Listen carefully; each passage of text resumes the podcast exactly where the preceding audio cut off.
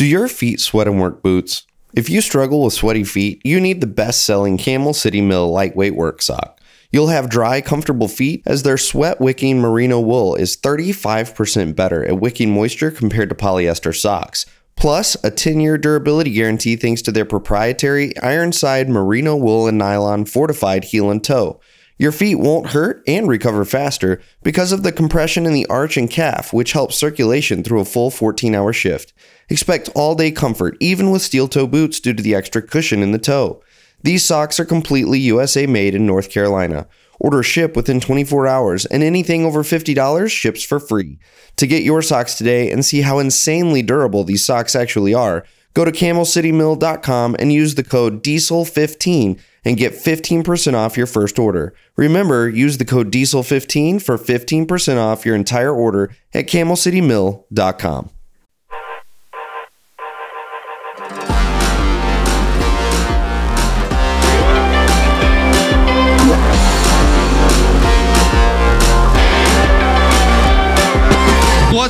everybody? Welcome back to another week of Sweat and Grime. We are now in the new studio space, so I can't even do my like whole here's to my right, here's to my left anymore because you guys are now across the room and beside me. So to my right, sort of, we have Greg motherfucking Johnson, What's up, y'all? and across the room, way far away, Rick, like you can't even grab my ass anymore. Oh, We got Rick the Dick Valco, what's happening? and sitting next to Rick the Dick Valco, we have Tony Morelli. Did I? No. Did I miss it? Did I mess it up? Yeah, you Tony, did. Tony Marooney. Maruli. Maruli. It's okay, I was so Maruli. close, but not really. I mean, you were okay. kind of I'm close. sorry. It's almost like you got lockjaw. Oh, he's already tossed out his first Cards of Humanity card, and it was so nonchalant. So we have Tony from Michigan Cat. How are you, sir? I'm doing excellent. Thank you. Thanks for Thanks coming for on. joining, My Tony. pleasure. Excited bu- to be here. And and Tony did, for the record, Tony did set a precedent tonight. Uh, he brought whiskey to the show, and so uh, it's now an expectation. If you're going to be a guest on Sweat and Grime, uh, we fully expect you to follow in Tony's footsteps. Thank you for setting that precedent, sir. My pleasure. That is probably the the biggest step a, a guest has taken on this on the show so far. All right. And and the really sad thing is, is this is not a classy showing. You totally classed it up. So now you've raised the bar. you've raised the bar for us. All right. So tell us a bit about yourself, Tony. We know you work for Michigan Cat, and that's kind of the extent of our knowledge. yeah. Um, so spent my whole career at Michigan Cat. Got into the industry sort of on a fluke, I guess I'd say. I um, studied finance in school, played baseball, and didn't really work much besides a, a month a year, trying to earn as much beer money as I could in August when I had time off in college. Uh, as soon as I graduated, was working for a, a home builder, building vestibules, doing punch list stuff. My dad was pretty pissed at me, wondering what the hell I was doing, but I just did not want to go into uh, savings and loan finance bank, and no desire to work behind a desk. Unfortunately, now that's all I do. But but then I was I, I was looking to get in the construction industry. That's that's what I did, Yep. and I, I was passionate about it. So happened to go to a funeral, unfortunately, for my college roommate, whose uh, grandmother passed away, and his his father and his grandfather were uh, longtime customers of Michigan Cat. So before I was there, our previous owner of Michigan Cat was there and was chatting with my buddy about uh, a new college and grad college graduate and training program that they were rolling out. They found that they had a gap between a really grizzled veteran workforce and a younger generation that knew how to open up a computer and knew knew more savvy business techniques. So I, I think it was pretty forthright of the pre- president then to to look look out and, and think strategy long term. So apply for the job and ended up getting it. Here I am. It's the only place I've ever worked. And, and you've spent how long have you been with Cat now? Uh, going on 19 years. That is 19 a years. short resume Yeah. That is a short resume. with a long job history. you know what? I, I tell you, number one on his resume is being fabulous. that was Cards Against Humanity for the Just audience. like your grandma.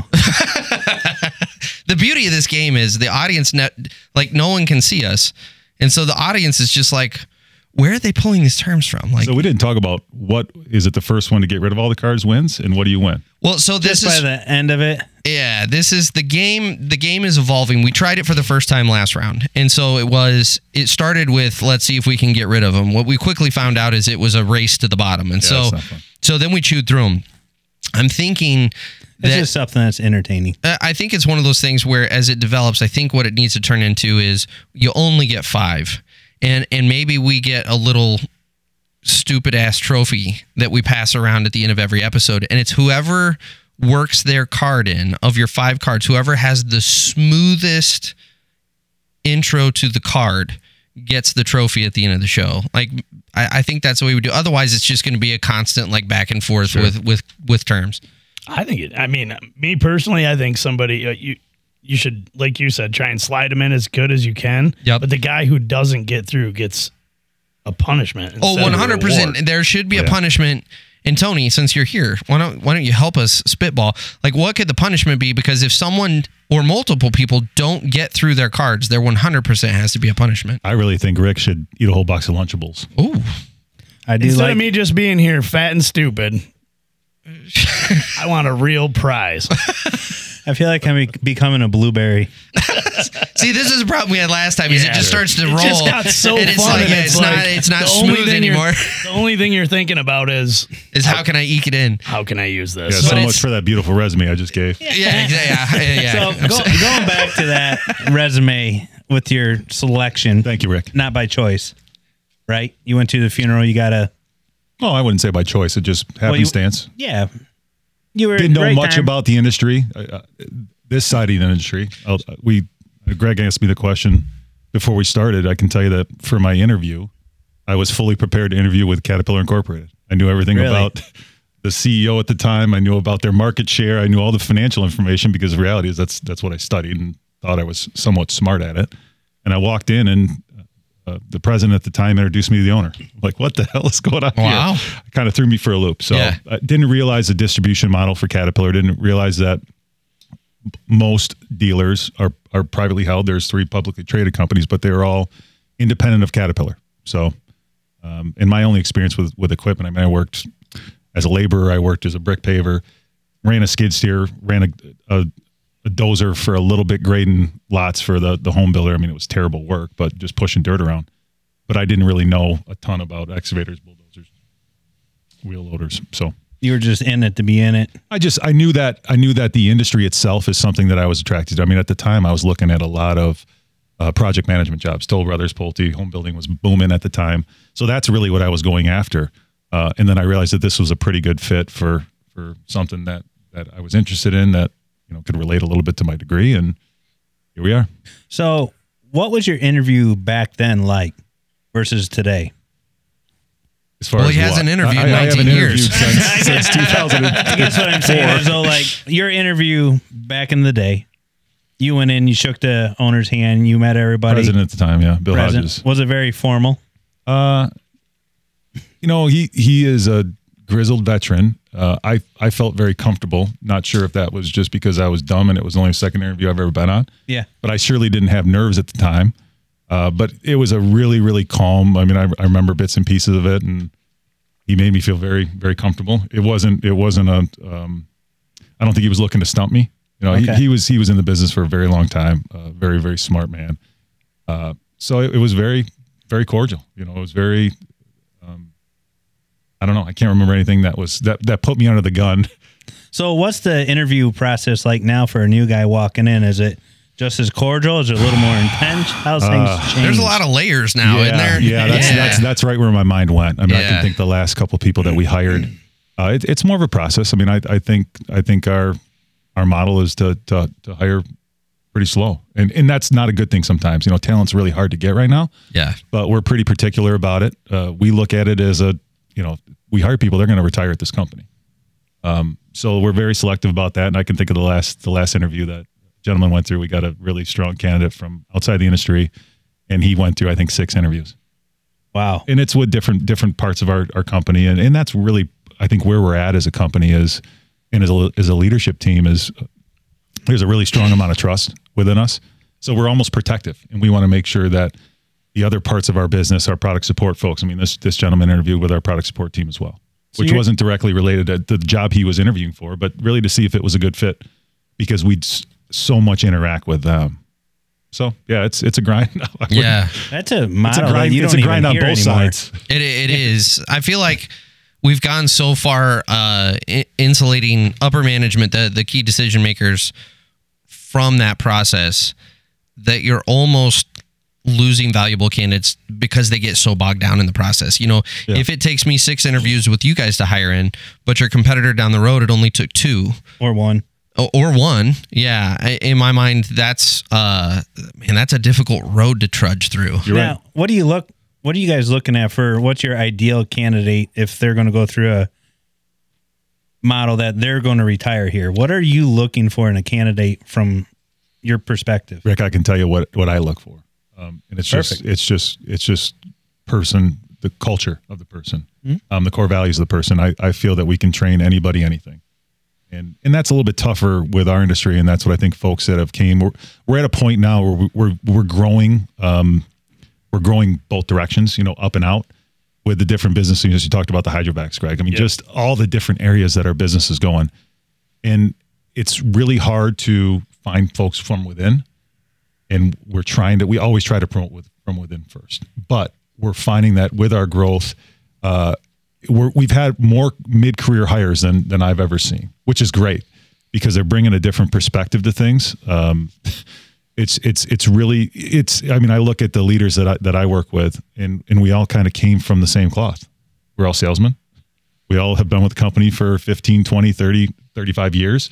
You know we all think alike we all act alike and it's just good to get that different different look on things All overcompensating. I, I gotta I do have a yeah question. absolutely absolutely Does everybody that works for Michigan Cat have that little kid inside of them that's like, I still love Tonka toys? oh yeah yeah we're all big kids playing in the same that's what I'm box. Yeah. saying. I, and I- that's that's the cool thing and we just had a, a, a learning and development hr gal that that started and she's super excited and she's awesome personality and has brought a ton of energy but i think when you come from without outside the company and then start to look around and realize what we do.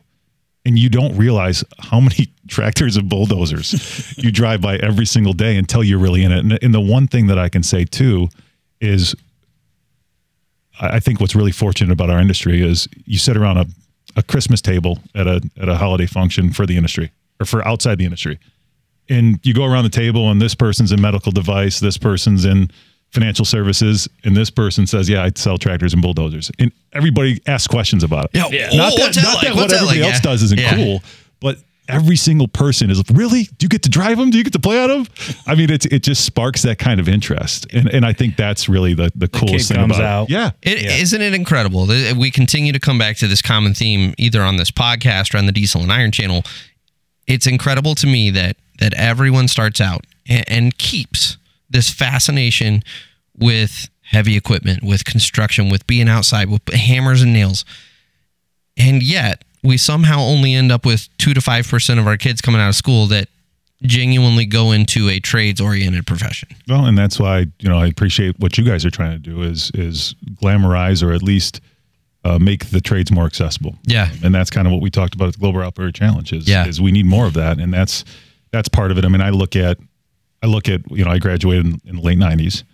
Um, I grew up on the east side, and I had wood shop, metal shop, welding.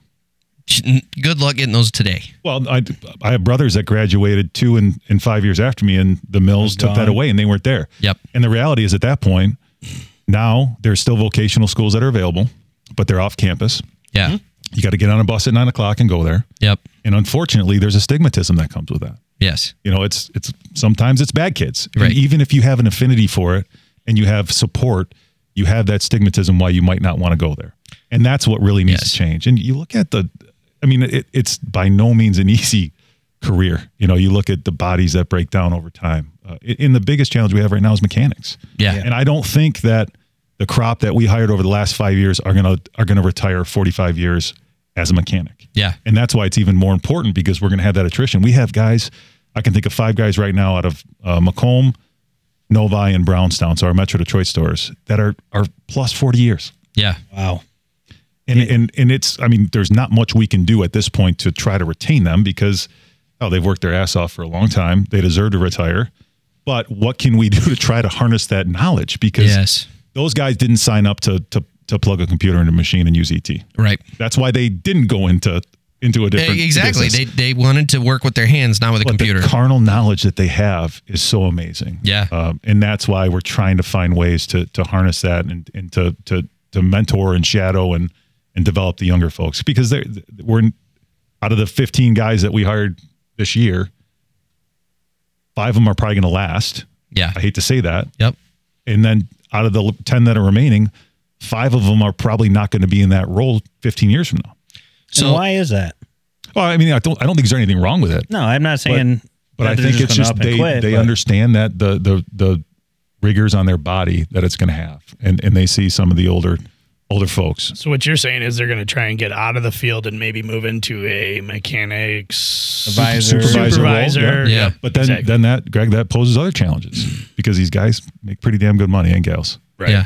And then at what point, you know, you have to identify that early and, and start to have that conversation and start to develop. I can think of, of, of one individual specifically that, that made that leap of faith and, and took a pay cut Yeah. because over time, union scale, I mean, we're, we're, we're union, but knew that I think he had more long-term trajectory going on the other side of the business and he's done fantastic and he's got a really high potential. But when you start to manage your household, start to manage your budget, you manage your lifestyle off of that, and then it's it's not too far before those folks are making more than than that that next step or that that supervisor Yeah. just because of the scale. And, and I'm not saying they don't deserve it, but that's the challenge of how we manage it. So it's interesting. Uh, I went on another podcast earlier this week, Dirtbags. So for for those of you listening, if you haven't heard the Dirtbags podcast, I'd highly recommend you go check it out. Um, I was talking with the guys on there, and, and we were kind of discussing one of the common tropes that's thrown out there is this new generation doesn't want to work. It's not worth anything. And I've done a lot of thinking on that because especially with the diesel and iron channel, I get I get thousands of contractors that comment with that exact thing. These kids don't want to work. They don't want to work. And as I started thinking about it, it actually makes total sense that none of the kids that we're seeing come into the trades want to work. It's, very few. I need to give credit there. There are some kids that really do want to work. But if you think about it, we've we've structured the education system to where you have two options. You can take the option of success, Tony. If you have driving, you want to be successful, you can go to college. If you don't want to be successful, you can go into the trades. And so what we've done is we've created the system to where every kid that has drive, every kid that wants to work and wants to put their nose to the grindstone, naturally they go to college because why would why would I choose the path of failure that's been put in front of me? I have to be successful. I'm going to go take my drive and I'm going to I'm going to make some serious money. And so we've created the system to where you get a few kids that genuinely legitimately want to be in the trades. They want to be a mechanic. They want to be a dirt guy. They don't care what the guidance counselors say. They don't care what their parents say. They don't care what the teachers say. I want to go do this. But that's the tiny percentage. Hmm. The vast majority of the kids that we're seeing are the kids that don't have any drive. And that's why they went into the trades is because I don't I don't want to go to college. I don't like school. I don't want to do anything. I don't, and so I think the majority of the kids that we're seeing are the kids that don't have the drive. It's the fallout because we've naturally created we've not naturally, but we have artificially created this screen that's going to sort out all the kids with drive and all the kids without drive. And and by far the ones that are falling through are the ones that don't have drive and they're coming to the trades. But we start selling debt coming out of eighth grade. When they come into ninth grade, they go, well, "What do you want to be? You got four One more hundred years to percent. It's be- a it's a money driven system. One hundred percent. But they quit recognizing them back in middle school, coming into high school, that these kids, they were wrenching, they were playing with building blocks, they were moving dirt, they were building sand castles, they were Building there's- forts in the backyard. Yeah, there were so many things that we stripped away from them instead of adding more building blocks to these individuals as they grow up. Instead, as a whole, we just start selling them bad debt coming into ninth grade. Well, what do you want to be? How do you want to get there? Instead of going, well, look at all the doors and look at all the avenues down a blue collar. A lot of these people are really just happy in what they do. And then just like how you got in the trades and all of us, there's so many doors behind the first door that people don't see when you open up that door. There's 12 more doors behind it. Yeah. They don't see the chain. People don't explain when you get into the trades. At least they didn't explain it to me. I had to kind of f- feel my way through it. Was, you know, you can be a plumber, you can be in the guy in the trench, but then if you get good at what you're doing, you can become a project manager, then a superintendent. Yeah. Once you become a superintendent, then you have a hybrid job. You still have to be out in the field or a working superintendent, and you also have to be able to manage land, you know, manpower, uh, material, so on and so forth. And those are much better paying jobs than the guy that's digging the ditch. So there's room for growth in all of them, but nobody ever explains that at a young level. Yes. Well, and I think with the world being so instant anymore, with the way the phones are, the instant gratification happens now. Just like Amazon, I could go shopping today, it's there tomorrow. Instead of the building blocks of you're going to start at the bottom and you're going to make X and you're going to slowly work your way up to this lifestyle. Like it's just not shown, yeah. Right? You go from being a labor to, you know, here's this equipment operator that's driving this brand new jacked up Super Duty. Yeah. Like that's all you see, but you don't see the years, the building blocks, and it don't matter if you're working at Michigan Cat or you're working for one of us. It doesn't matter where you start. There's still building blocks and a structure that you have to go. Like you said, you could train anybody. Yep. So you're looking for the right avenue. So instead of silence over there, I figured I'd ask you, does Michigan Cat work the same way? Can you come into an entry level job and get on the job training to get move up the food chain? It doesn't require quote unquote a college degree. Sure. You can start at the bottom sweeping floors and the next thing you know, you know, through time you could be management and so on and so forth. I'm going to answer that question. I got a couple reactions to the comments before. Oh yeah, So- by all means. drive is one thing that that's that hasn't been the challenge that we've seen. I mean, these these folks are hard, hard working, gritty individuals. The challenges that we've seen are more of getting out of that comfort zone of of the the the two jobs that I see that we had the least folks that are thriving to get to that used to be the uh, the holy grails are salesmen and field techs. Really? Yeah. Yeah. It, it, it, I think it's that getting out of the comfort zone. So Yeah. we're not seeing as many people that want to go in the field. That used to be, you know, f- folks desired that, driven for it. You know, that was their goal. Yeah. And, and there's nothing wrong with it. Before I make this comment, but but what it came out as is, you're on call. Yep. You're in an uncontrolled environment. You know, Yes. you're out in the cold. You don't have support. You don't have somebody to walk into an office and ask for, hey, I, you know, what do I do here? You're on an island. And, and a lot of the similar things, and I'd say it's more apparent in the field techs than it is the sales folks, but we're seeing the same thing there. We're Yeah. seeing less folks that are really designed for that role. And it's that's okay. But it, it really narrows our pool. Um, so that's a challenge. To Rick's comment, that instant gratification. I, I chuckled when you said that. I mean, we're seeing that a ton with with a lot of the the new hires we have. Is they've been in the job for six months. Hell, they're not even fully trained yet. They're not up and running, and they want to know what their next job is. And I just Yeah. I just laugh. But the reality is, you know, in my first reaction is what did what did the generation say? I I, I got a feeling we're all similar in generation. I'll bet you they said the same thing about us, right? These Sure. guys don't want to work. You know, they're they're lazy. They're Yeah. they're soft.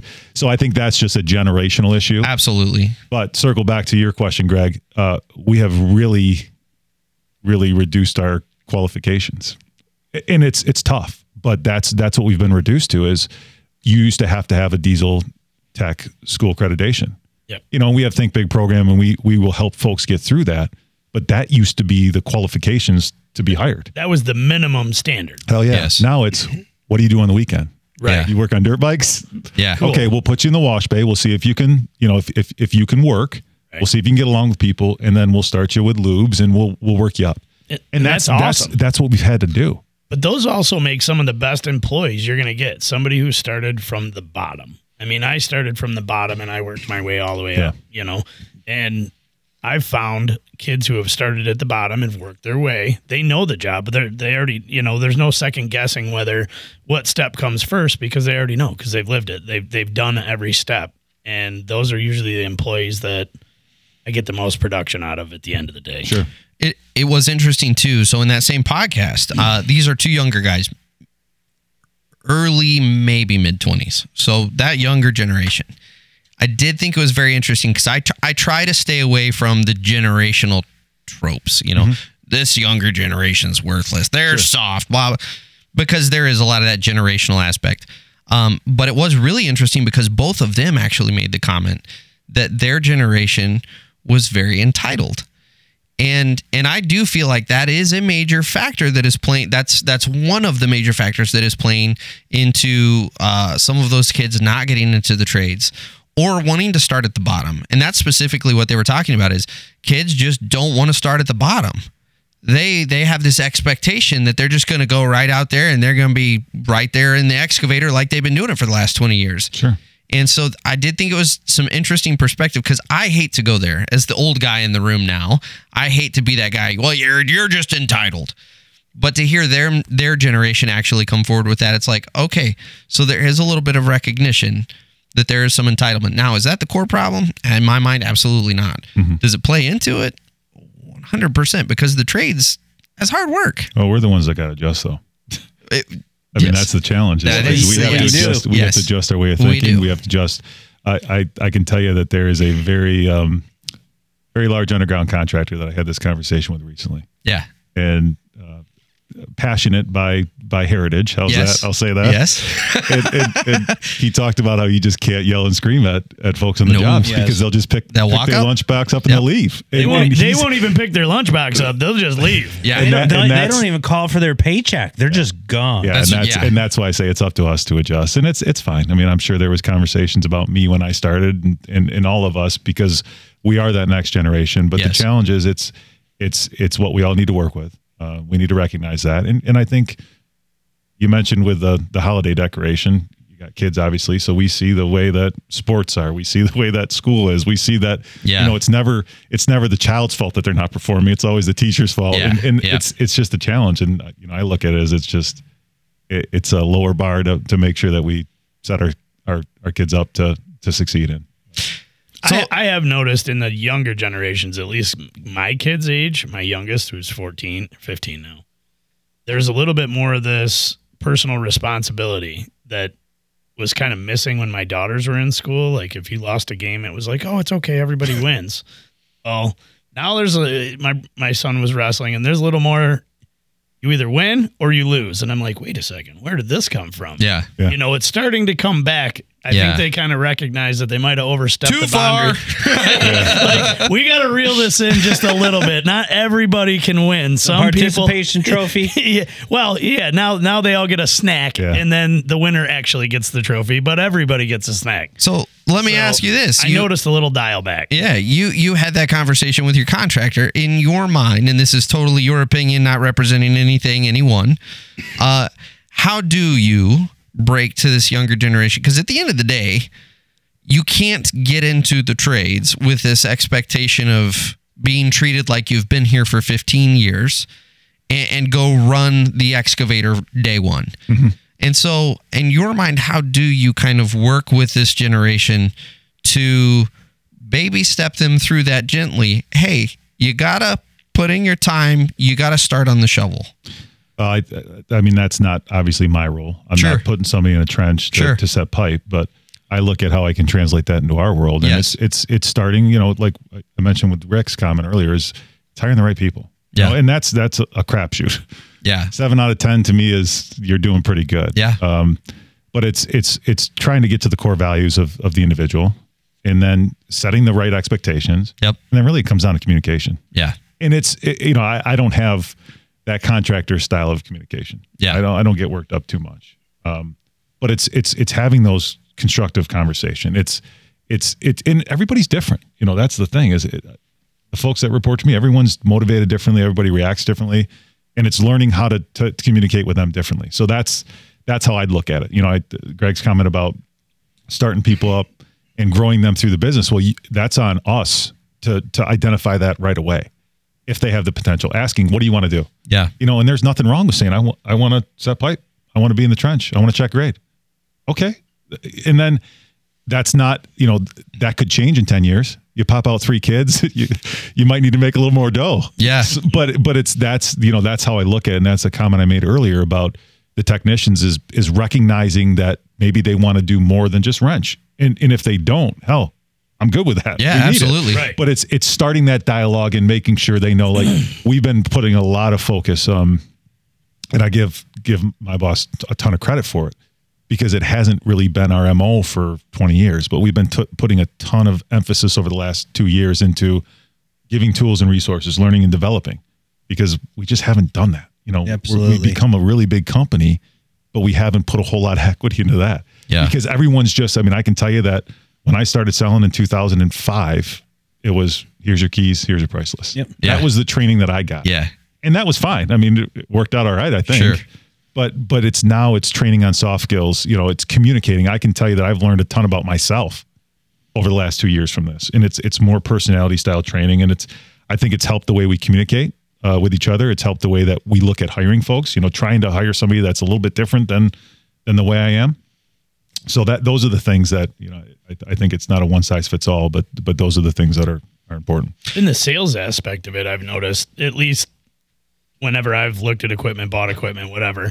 There's two types of salespeople anymore. There's the guy who wants to communicate strictly via email, and then there's the person to person. Are you finding the person to person salesman anymore? Or are they harder and harder to find? Uh, I, I don't have a challenge with that. Um, I think the challenge, Greg, is on the customer side. You know, what I always tell people is you communicate the way that you you respond the way you're communicated to. Yep. And hell, we got I I never did this. I stopped selling in 2000 at the end of 2015. I never sold a machine without sitting up across from somebody. Right. We Yeah. have folks that are selling machines through text message. Yep. Yep. And there's nothing wrong with it. That's the way that that that customer wants to communicate. Uh, I think it's three years ago now. Caterpillar uh, started an initiative to put machine prices and sell machines online, and we kind of laughed when they did it. We're like, "There's That's no way perfect. we've sold a machine online." Someone went and put a very expensive machine in their cart. Now they can't pay for it. So that's well. I mean, you can't. You think about the dollars, Right. but you you you basically go through the process like you're buying a TV through Amazon, and then what that does is that generates something to us saying, "All right, Greg just said he wants to buy a 259. Yeah. Let's call him and see if it's real." And, Yeah. and the first four like didn't pan out, but the fifth one, somebody bought a machine, Right. Yeah. It's a and I was just Yep. waiting for it. You know, And, and that's what I was kind of asking you. we're getting there. Yeah. yeah, we're getting there. Yep. That- when, when my wife bought her first car online, I was like, "This is insane." I wouldn't be Yeah. afraid of it. You know, I, I I bought a vehicle in 2020, and I I looked online, and I would have done it, but I just couldn't find the, the right vehicle. But you know, why would I be any different as a consumer? No, This- we had a Jeep built, and then Yeah. they Yeah. shipped it right to us, and I was like, "This is insane! You'd never talk to anybody." This Never. this was the exact topic of a a fairly heated discussion with my previous employer about sales style, and um, and that was consistent with all the salesmen I talked to. Is we were all finding no one wanted us in their office. They would get irritated when you showed up at their office. You're you're cutting into their work time, their time of creating value for their business. They don't want to just chat with you. Now, if I want a piece of equipment and you happen to catch me at the right moment, 100% I'll have that conversation. Don't just walk into my office with a package of donuts like you used to do back in the day and expect to take up 45 minutes of my time. I don't have that time.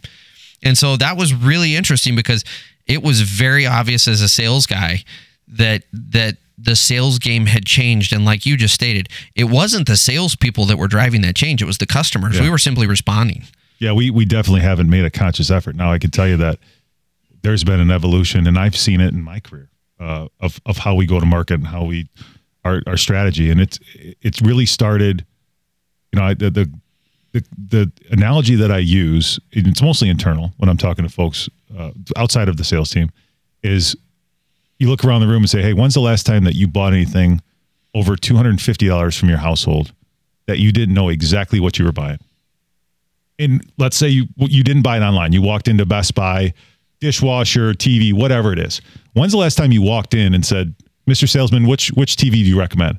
You went and did all the reviews. You looked at prices. You knew exactly. Now you might Yeah. ask a few questions, and that's really what's changed in our business. Is Yeah. this, and I, I I will admit it. It it changed as I was selling. Is the accessibility to information online? You know, we used to. I don't know if you guys have ever seen the operator's handbook, that big, thick, Oh yeah, thick book. The one that don't get pulled out. yeah. That's well, the I mean, one. that's that's really what what you as a consumer used to need out of us as a salesperson is I'm going to Yeah. dig this deep, I'm going to trench this long, I'm going to set this this much pipe. What machine do I need? Well, you don't need that anymore. no, Which means you really don't need that salesman for that anymore. No. So so it used to be more of a reactive, you know, and, and and we're fortunate with the brand that a lot of folks came to us, and I'll be the first to admit that. But that's what they were coming for is that knowledge. Well, as soon as mid two thousands, late two thousands, when all that information is is online, you mm-hmm. don't need that salesman. Yeah. And, and the folks that I will say have adapted the most are the most successful now. Hundred percent. And our, our the folks on our team that have adapted the least are kind of dying on the vine because Yeah. they haven't changed their go to market strategy. So that's really been the biggest focus for us is just how we're approaching the market, how we're how we're going to going to our customers and and and seeking out those needs because you know folks that have sold for 30 40 years hadn't need to done that it was interesting. I found that um, my role as a salesperson in the equipment side was timing. It was all about timing. I, I had to do tiny touches several times a year with you. was that a cards from humanity right there No, it should be though. I feel like it should be. But no, it was just, you know, just a quick phone call. Hey, Tony, I don't need any of your time. Just, hey, when's the next time you think you're going to be in the market for a piece of equipment? yeah you know what? Call me in six months for a skid. You got it. And now, respectfully, I have I valued your time. I have not kept you on the phone. And so next time when I call, I always found that you're willing to pick up my phone call because you know I'm not going to waste your time. I'm just going to check in on you, and then I'm going to go away. sure And what happens is eventually you get to a point where you go, Hey, Tony, you told me in about six months you're looking for a skid. Are you at that point now? And it may be no. Okay, I'll call you in another two or three months. But a lot of times it was, Yeah, what do you got? Okay. Well, if you got a couple minutes to talk, now we can talk. My my role was simply to be there when the time was right and then write up the paperwork. Sure. Because like you said, everyone's done their research, everyone's done their homework, and the guys who haven't, it might be on the fence. That's where I get to go to town as a salesman a little bit. But other than that, I am simply there as a resource for you, and I'm going to be there.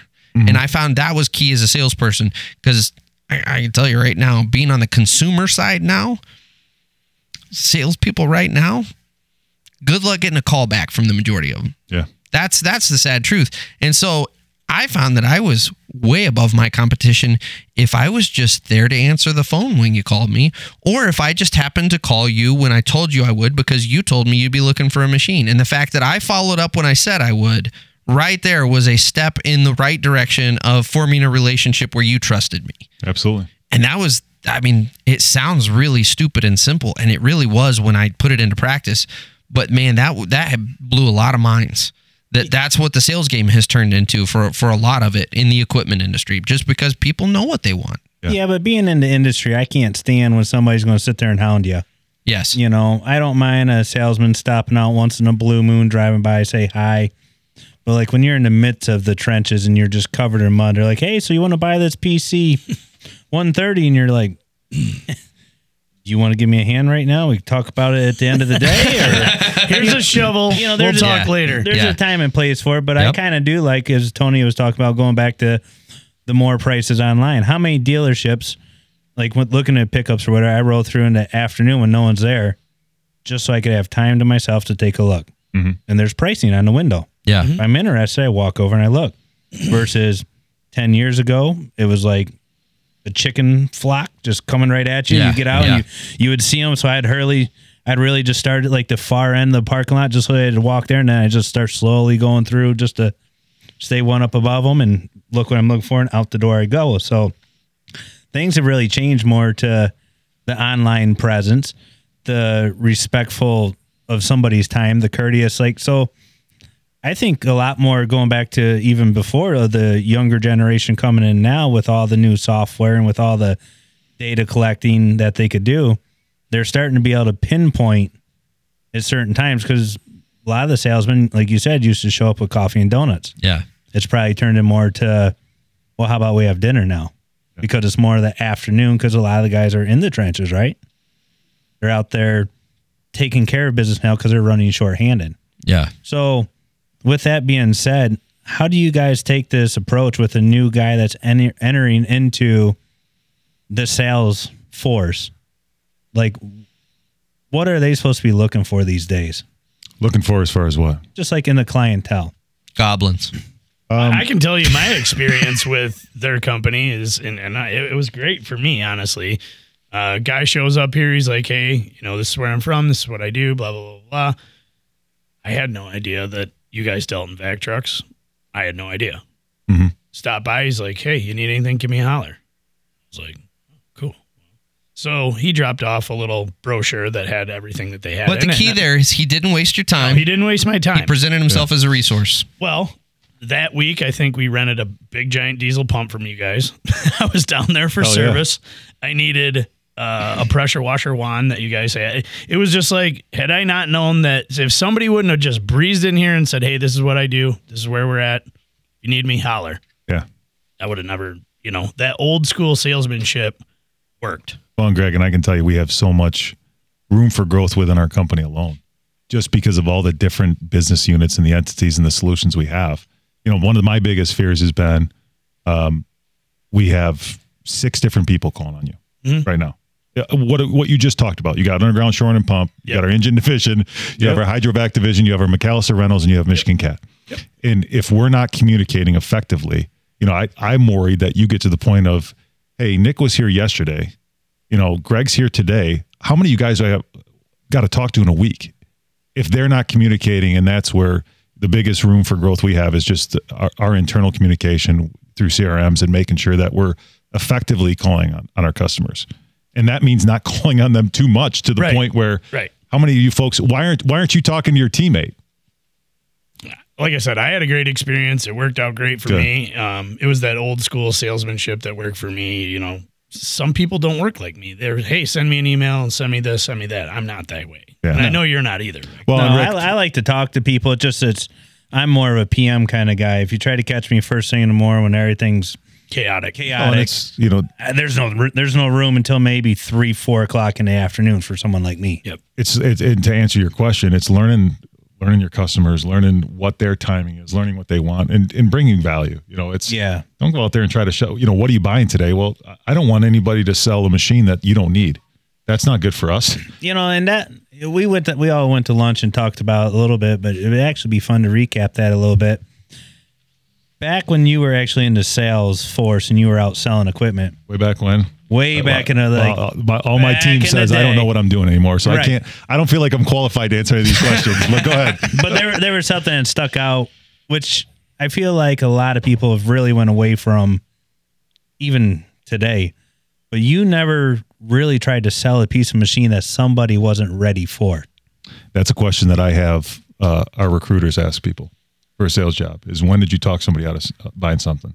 And that doesn't necessarily mean I want them to talk you out of buying a machine. Correct. I want them to possibly talk you out of buying a new machine because you're a 250 hour a year guy. It's Right. a it's a small excavator that you're just using for tie-ins. And let's go Why down do you that need a road new a, little bit. Why do you need a new one? You know, what is the best? And, and I say this: this current market is not the right time to have this conversation. Yeah, just anything's because for of supply. sale right now. in, in a freer supply, you know, it's it's having that conversation and in having a more consultative ac- approach to you is, hey, this one's going to cost you X amount dollars per hour. You're going to run it for six thousand hours as your life cycle, and that's pretty easy to determine. You just look at the other machines that you have and figure out how long are they typically running their machines for. Yeah. Right. And it's having that conversation. Say, hey, you you can buy a new one, and that's where I've had it. And ultimately, it's your decision. But I'm going to give you some guidance and some insight on this might not be the best thing to buy for you as a new machine. And I feel like that was a little bit more responsible just from you and representing the company, right? As you were almost keeping somebody from, I don't want to say failing, but taking the wrong step. Well, I can tell you that I've talked people into buying a smaller machine. Oh yeah, Uh, that's where I went with that. because Is one hundred This is the challenge that we have, and it's it's gotten a little bit better with the with some of this next generation where they're going to a different nomenclature system. Mm-hmm. But and I had this conversation with a salesman before I came here, uh, and I'll, I'll use a perfect example: quarry and aggregate. 980s has always been been the beast. That's been the machine that folks use. Yep. Uh, face loading, hopper loading, truck loading. Well, you look at a 980G and a 980H. I I I say this, but I can support it. A 972M or next gen will outperform an 80G or an 80H, and it'll do it at 10 to 15 percent less cost per hour. Wow. So that's but folks get into that mentality. I that have to have I've it. always had a 980, and Yeah. it's not just the owner; they're operators. It's a perception. This thing's too small. You know, Yes. I, I, I have literally I've never done it, but I've thought about putting different stickers on the machine because it's you can't get over Yes. that perception. I mean, Yes. we saw it with the 336s when they went to the E and the F series. Uh, RPMs went down to 1500. Folks just didn't feel like it was a D anymore. It wasn't They performing. didn't feel This like it was thing's a, a third, dog. I can't 336. do anything. Exactly. Yeah, yep. Cycle times were faster. Stroke was stronger. Pressures were, you know, everything was stronger about it, at a lower RPM. but it didn't sound like it. And I would just tell them, put on your headphones, run it like it's a 235 and shut the hell up. It- Yeah. This thing is, this thing is running faster, but it's, it's setting those expectations when you deliver the machine because once you get 50 hours into that. Now, see, now we're that's getting tough. into that's tough to change that perception. a very different conversation than we typically have in the show because typically we're we're geared very much towards the end user, the trades guy. But but we're starting to delve into kind of really the sales world, and that is one hundred percent. That was so frustrating. Is is how much of the equipment sales process is subjective. Mm-hmm. It is if Rick gets in a seat and he's already decided this machine sucks. There's just about nothing you're going to do to to unconvince him of that. You ain't gonna change nobody's mind if they're already opinionated right at the beginning. One hundred percent, and that was just man. That as a sales guy, that was so frustrating because you're like, dude, if you would just, if you would just stop being yourself for a 2nd mm-hmm. and just be objective, I will walk you through this, and I will show you that this is. A, I, you are taking a huge. I'm not even talking a small step. You're taking a huge step up from that old freaking beater that you've been running for the past thirty years but you are so convinced that this thing doesn't perform like the way that that did that you've totally written it off and i can materially help you move your business forward but you're just not going to hear me and those are the ones that were just so hard to walk away from but you had to Yeah. there was no other option And there's a lot of onus on us um, to set up a machine properly. Oh, You know, 100%, Tire pressures yes. is such a huge, Yes. huge thing. yes Tire deflection on a, on a wheel loader and a heavy lift application on the front. You feel unstable. yes Yeah. It's, it's you're not unstable. you got It's that just rock deflection. yep Yep. Yep. But it's because you didn't you didn't put the pressures to the right. You know, and, Yep. and that's not Yep. my shop's fault. That's the salesman's fault. For they, they're the ones that know the application. Every manufacturer, tire manufacturer, has different different pressures. yep L5 is different than L3. That's where you need to know these things and and be that professional. yeah Uh, and and I will say that you know this it's not a knock on anybody because things have changed so much. You know, you look at all the model and the nomenclature changes, the performance changes, and Yes. that's where you have to get in. It, it, going back to the original point is that's that's where that comes in is in in the these refreshes of models have given you the opportunity to say, hey, do you know that the the 330 is not the 330 of the old? That's really a 340 now.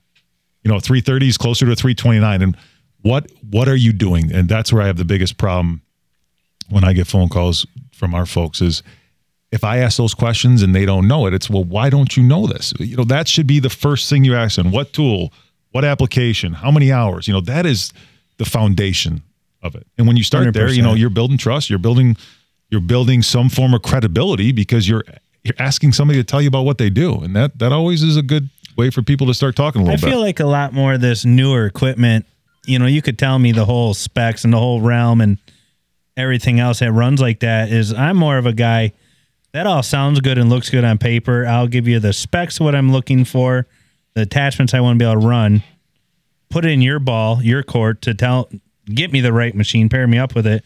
But then give me more than just a day to demo it. Like here's a here's a day. Go ahead and tell me what you think about it. Uh, give me like two or three days Right. to let me run this thing and put it through my paces and gauntlet because one the rain day might have came up i might have only got three hours in the machine because you know life happens or you got to run somewhere else. And i physically want to see the new change. I want to see what's going to happen and watch it perform. Then we could go ahead and go back to talking to the specs the price point the new technology of well how much more efficient is this tony? Or what is this machine that i'm buying? Well here's the booklet now. Let's dive into it. let me let it see perform these days then let's go back to the book Well, I'll, I'll, I'll flip the script on you as a consumer and unwind this conversation. What we talked about with all this accessibility and this information online is there's also the side of the coin where you know more than we know, correct whether that's real or perceived. So that was- and, And- and and that's they- that's they a do. challenge too because Yeah. you, you how much how much faith are you putting into the person that's having the conversation that we just had for the last 10 minutes saying hey this is this is my recommendation yeah are you trusting that or or what does it take to build that trust with you Yeah, no, you you pair up the machine. So to your point, like I'll tell you, I'm looking for X, and I and I want it to be able to lift this much, and I'm going to be running these attachments. Get me something that could run, whether it's a skid or you know your little mini loaders or getting into an excavator. These are the attachments. This is what I'm doing. Then let me go take it and perform Yeah. with it, right? And Bruce in the pudding right It's- yeah, it's put it to work and, that's, the biggest become thing. a challenge for us in this environment Put them environment in too the seat. our we're not demoing anything because we don't have equipment. Everything we have is Well, sold. today today's market It's is just a unreal. nutty time. yeah, it and is that's a why nutty that, time. it's You can't even do the it these exception of days. No, I know, but that that's been the biggest challenge. Is I guys are selling machines without demos. So, so So- this is where I have to hold your feet to the fire a little bit. It's wrong. What I promise you. You didn't promise me anything, but no, I did. But, I- but I did having promise you been, something. Yeah, that's well, right. I- No, I don't remember what having, it was. Well, having been in the industry as a sales guy, You're gonna need to cut this because this is gonna get me in trouble with my team. you know what? You, we'll talk afterwards. no, go ahead. I'm you just got to pay me off for a cut, I'm- though. I'm just I- I- joking. that's you know what? I, that There's just a half a occurred to me. of Whistle Pig that At could pay 100, percent we we need to actually have a sign on the door that says if you need any edits, it's going to cost you a hundred bucks a pop. Yeah, So fine. for each five second edit. So anyway, Well, give me a pen. No, start we're making not tick marks. anything. Go ahead. I'll answer it. So my question is, uh, at my previous employer, uh, I was the only guy on the entire sales force that had ever truly run equipment. And the number of trainings that we had per year where salespeople legitimately got seat time in the machines was probably two to three. And you're talking 15 minutes of play time in the seat, not really doing anything substantial to show off the features of the machine. And then everyone goes home and pretends they learned something what are you guys doing to train your salespeople, not just on the specs, not just on what the paper says, but legitimately having them in the seat to, to show them the functions and, and the features? So I'm smiling because I, I I'll give you my answer, but I I look at it differently. This is where the So- edit comes in. No, not at all. No, uh, no. I, and this is where I'll challenge anybody on our team. Okay. Quarterly is is pretty much what we've been doing, Oh, okay. and then wi- on top of that, Cat has spring training every year. Okay. Now, what I can tell you is the the most value that I got out of that, and this was early 2000s into probably right before the recession, um, was the in the iron training. You know, that was the best part of it. Yeah. and it, it wasn't as much of me. I'm, I'm not an operator. You know, I, I, I know how to, I know how to run a machine. I can't do it, Yeah. but I can tell you what every, not today. Let me qualify this because I'm, I'm not in that role. But when I was selling, you know, I would spend two hours in the machine before I brought it out to you. Yeah. And I, I've learned how I, how I learn. You know, I'm a touch and feel guy. I whip out the book. The good thing is the books, color books and crayons. It's all pictures, Absolutely. right? Right. Absolutely. and I would know what every button does. And if I didn't know, I'd tell you I don't know, and I'd find out. And and that's why I laugh because it doesn't matter how much training we do, right? We put um, this is going to get me in trouble. we, we gave every store, which you know houses anywhere from five, two to five salesmen. Yep. We give every store the tools. I, I know you guys have had a little bit of experience with next gen excavators. There's a ton of calibration, and it's the hardest thing Yeah. we gave every every store all the tools you need to calibrate. We got some stores, and that was 2017 when we first started selling them. We have some stores that have never used Oh, I'm sure. intentionally left the the, Yeah. the tape measure in the wrapper, Yeah. and they haven't used them. So if they don't want to go out and learn for them, the accessibility, even with the demand we have right now in the supply constraints, we still got equipment that's sold in the yard Yep. and no one is going to bitch if you go sit in a customer's machine that they're buying. Now, I don't want you to put hours on it and wear the paint off the bucket, but we have machines in our yard every day. So if you're not going and taking the initiative to do that, then that's on that's on the individual, you know, and that's what I say. We can train and train and train. We've got to the point where we've just left training as optional. If you don't want to be there, don't come Yeah. because you're just wasting everybody's time. Yeah. And the smaller groups we have, and we're letting the salesmen lead, uh, and we're letting them talk. And the more that we get communication out of it, the better it is because they're going to talk about here's how I sold against this machine, or here's what this customer received with, you know, when I when I demoed them this machines. Here's the challenges we had with this competition. Yeah. So that's that's really where the value is, and um, and we've been pretty consistent about it. I mean, Yeah. we did we doubled down on that during the during the pandemic Yeah. because we had nothing else to do. And Cat did a really good job of that too. Um, they were having weekly trainings, and we figured now's the time. And and that's the challenge is we're always busy as hell. Yeah. We don't want to take people out of the field. Absolutely. You know, our our our, our teams spread all over the the state. Um, so we got to pull someone. Lansing's usually a very popular spot because everyone can drive two two hours, even our, our northern guys. Um, but that's that's the challenge of it. So and and there's there's a ton available, and you know I that's now this is pre kids and pre all the activities I have at night. But that used to be my time at night is I'd sit and read salesgrams and it was fun. That that wasn't work to me. That was just Yeah. you know I'd prepare for the next day and I'd look at this and I'd research this and and there's so much more available now uh, through videos through YouTube. You know, Cat's got their own YouTube channel internally Yeah. where you can go look at walkarounds and And it's all, you know, I- I had this conversation last week with a couple folks. We had some visitors from CAT and they asked, how should we train?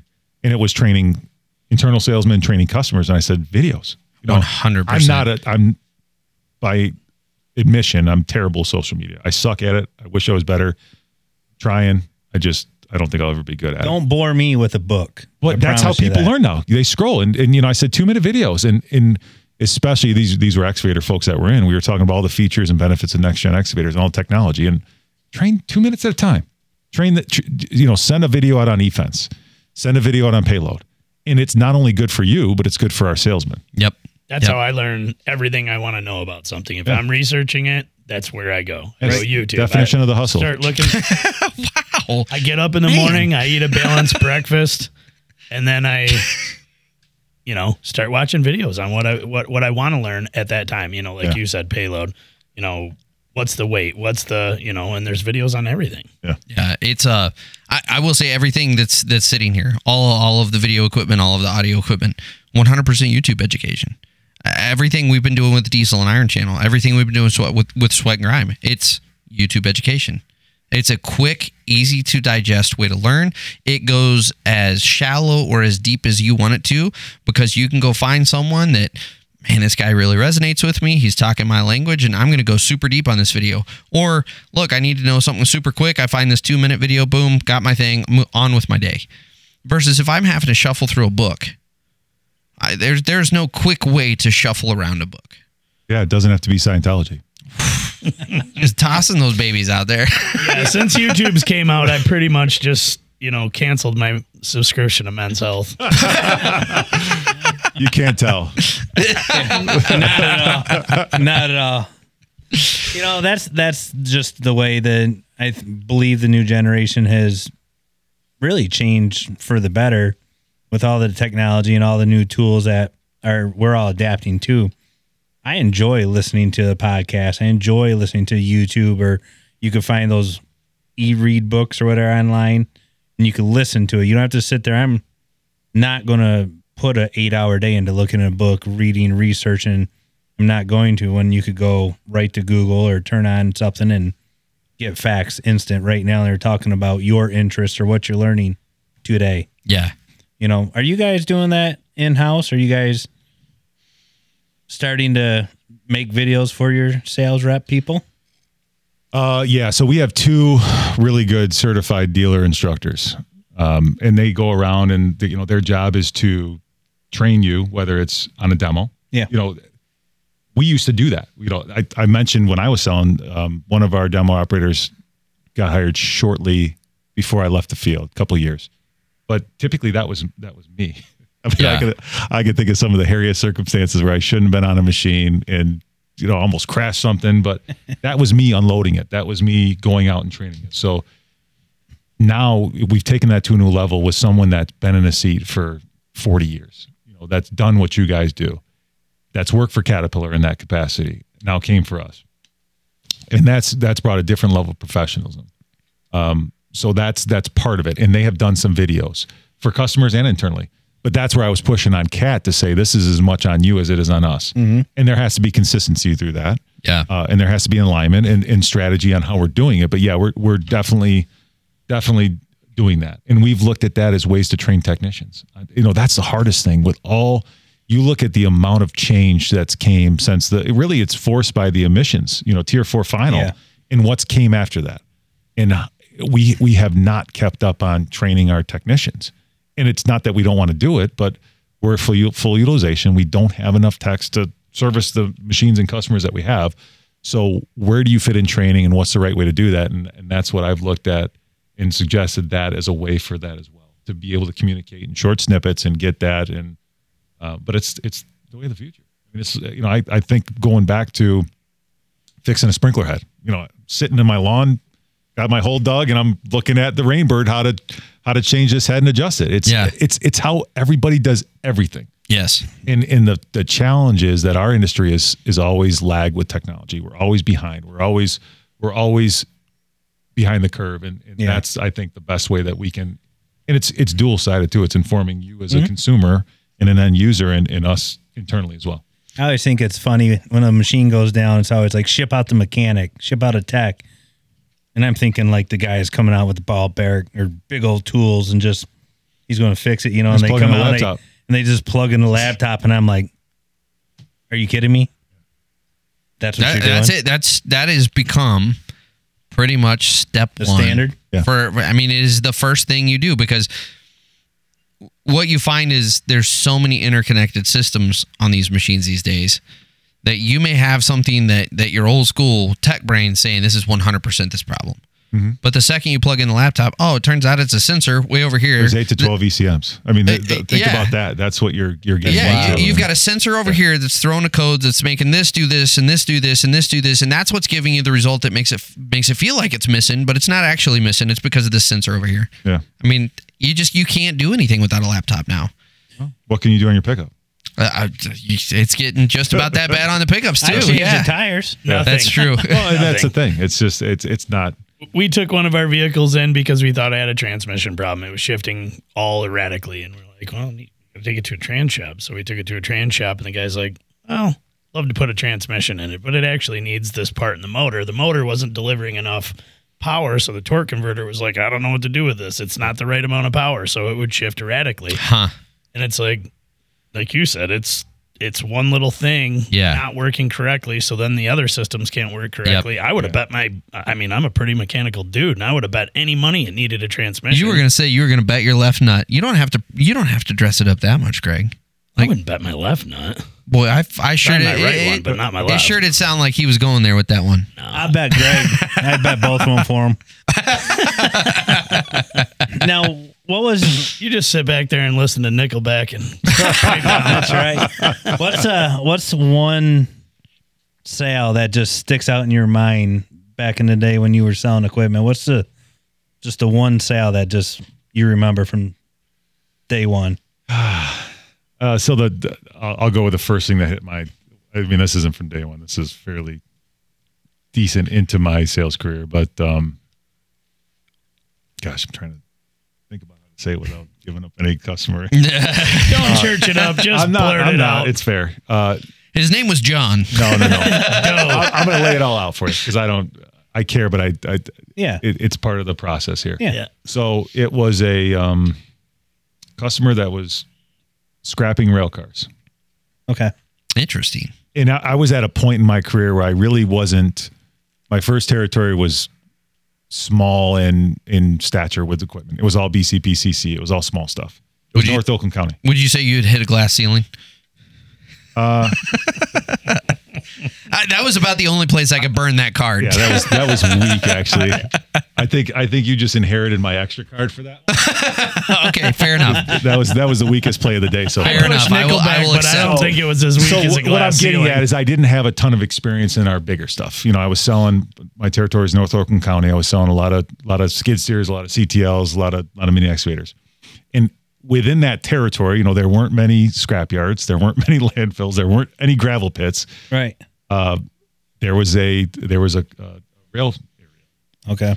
and they want to scrap their rail cars and they want to do it themselves. So I said, okay. You know, we, we looked at it and we kind of figured out the right tools for it. And some of those suggestions weren't taken. And they they had enough stature and they, they definitely had enough supply of, of material to get in with a mill. And and they they made a I don't know how much you guys know about selling to a mill, but they they made a commitment to a mill, which is really tough for an end user. Typically, that's where the broker comes in, uh, and they're pooling materials. Yeah.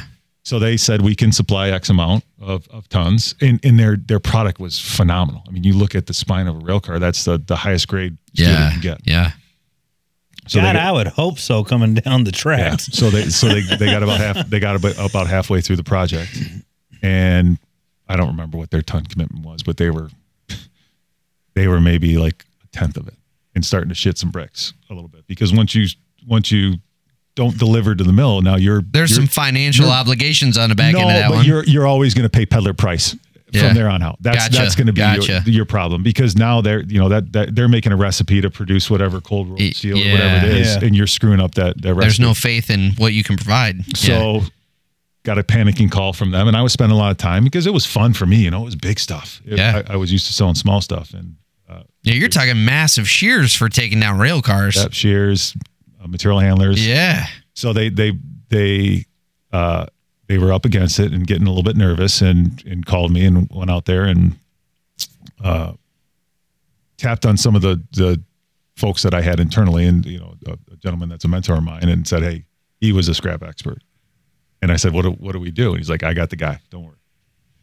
So we had this meeting, and I remember I was in coveralls. I was full of grease. You know, I that was my mo. I just loved. Part of it was I liked to do it, but I was out there. It was the middle of the winter. It was cold, and we brought this this gentleman up that was an expert, and you know, he is he is one of the most savvy dazzlers of a communicator. And it's like, "Yeah, don't worry." It's like, you know, here's the deal.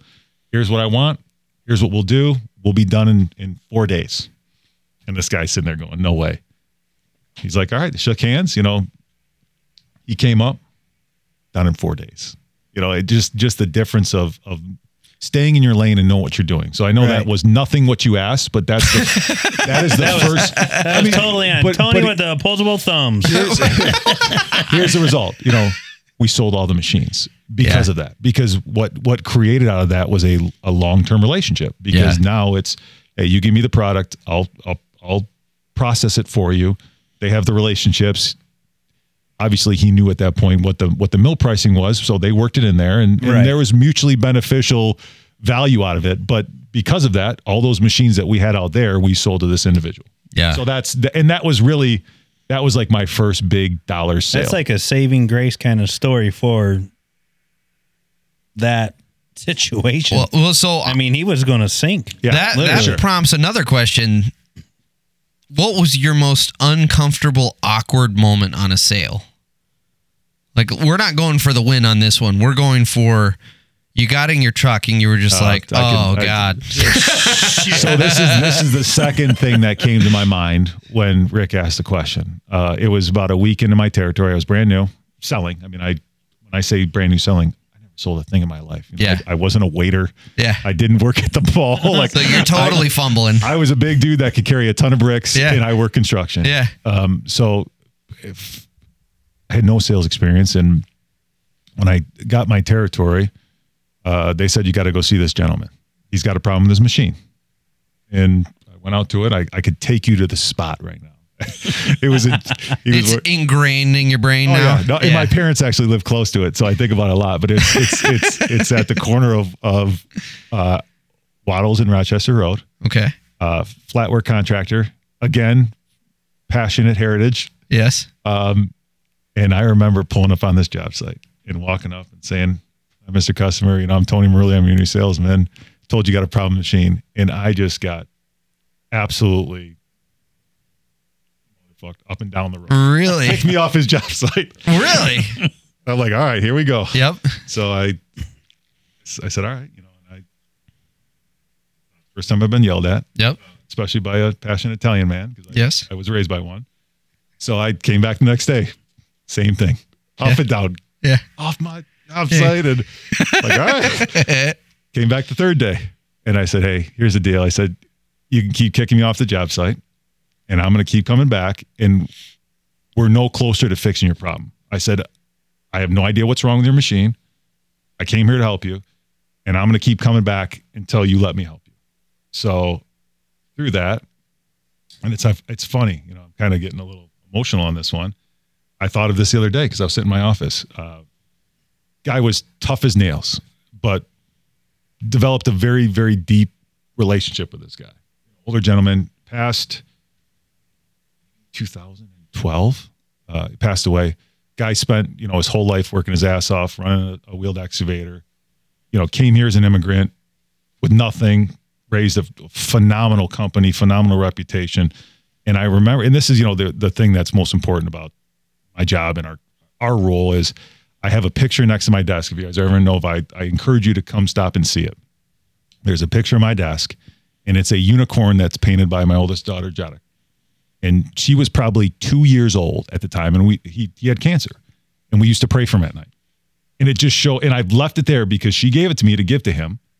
And by the time I got down there, he he passed. He'd passed. I didn't get to see him, but Yeah. but I mean, I saw him recently before. But it's but we used to pray for him every night, and it Yeah. just shows like the depth of the relationships, and that's the important thing. You know, like that's that's why I keep it next to my desk because when I'm having a rough day, you know, it reminds me of what's important. Yeah, one hundred percent. This is like a Again, that's of that's, tears. that's yeah, you're right. That it was- is. that was a good Again, That's card. not the question you asked me. Yeah, I was gonna say. So No, now that was a beautiful story. I love good. that. Yeah. But at the same time, you to still work it didn't till answer the question of the most awkward story. I mean, that was pretty awkward. No, that's That- that's, that's- actually that's thrown off a job site in the first week, three three days in a row. That's sentimental, but you finished with a sentimental Yeah, and well, heartfelt. I'm talking like That's where the salesman comes out in me. I'm talking like you. He got you job done, decided you were going to show the customer how to load a truck, and you slam the box of the truck, and you Oh, walked I had got, to walk. I got that. If We- th- we that's want not- the That's what we're shooting. That's we want awkward. the worst thing that's happened to you. no, that's not awkward. Like like the time you got caught Oh, I with a younger woman. Uh, There was I your got- extra got- burner card, I by the way. Yeah, you're right. That was. I forgot about it. So I, I can tell you that one. That's that's not awkward. That's precarious. That's there, there's one that by far Backfired. wa- weighs out anything. Uh, so my I mentioned my first territory was in North Oakland County, 2009, I think it was. I got moved down to Detroit, so I was selling to scrap, basically scrap uh, industrial customers, and and one of the first customers I was sent out to because they they had a need, and I took over for another salesman that got promoted. It was go see this customer, and and I did, and uh, we had a wheeled excavator, a, a wheeled material handler, and they they didn't have them in their yard, so we were trying to you know demo them a wheeled material handler, and it was a 125,000 pound wheeled material handler. Oh, that's a good sized machine. 67 foot reach, 65 foot reach. It had a 66 inch magnet. And I picked it up from one customer, which was you talk about puckered butthole. That's Yep. where it started because they didn't they didn't know how to run it. It was it was like a spaceship. Um, it was an Exodus. If you guys have ever heard of that No. yeah, Google it. It's it, it was in one of the uh, multiple in and outs Caterpillar had in the material handling business. So this was in between. Caterpillar got out of the business in seven or eight. I don't remember when it was, but it was shortly after that.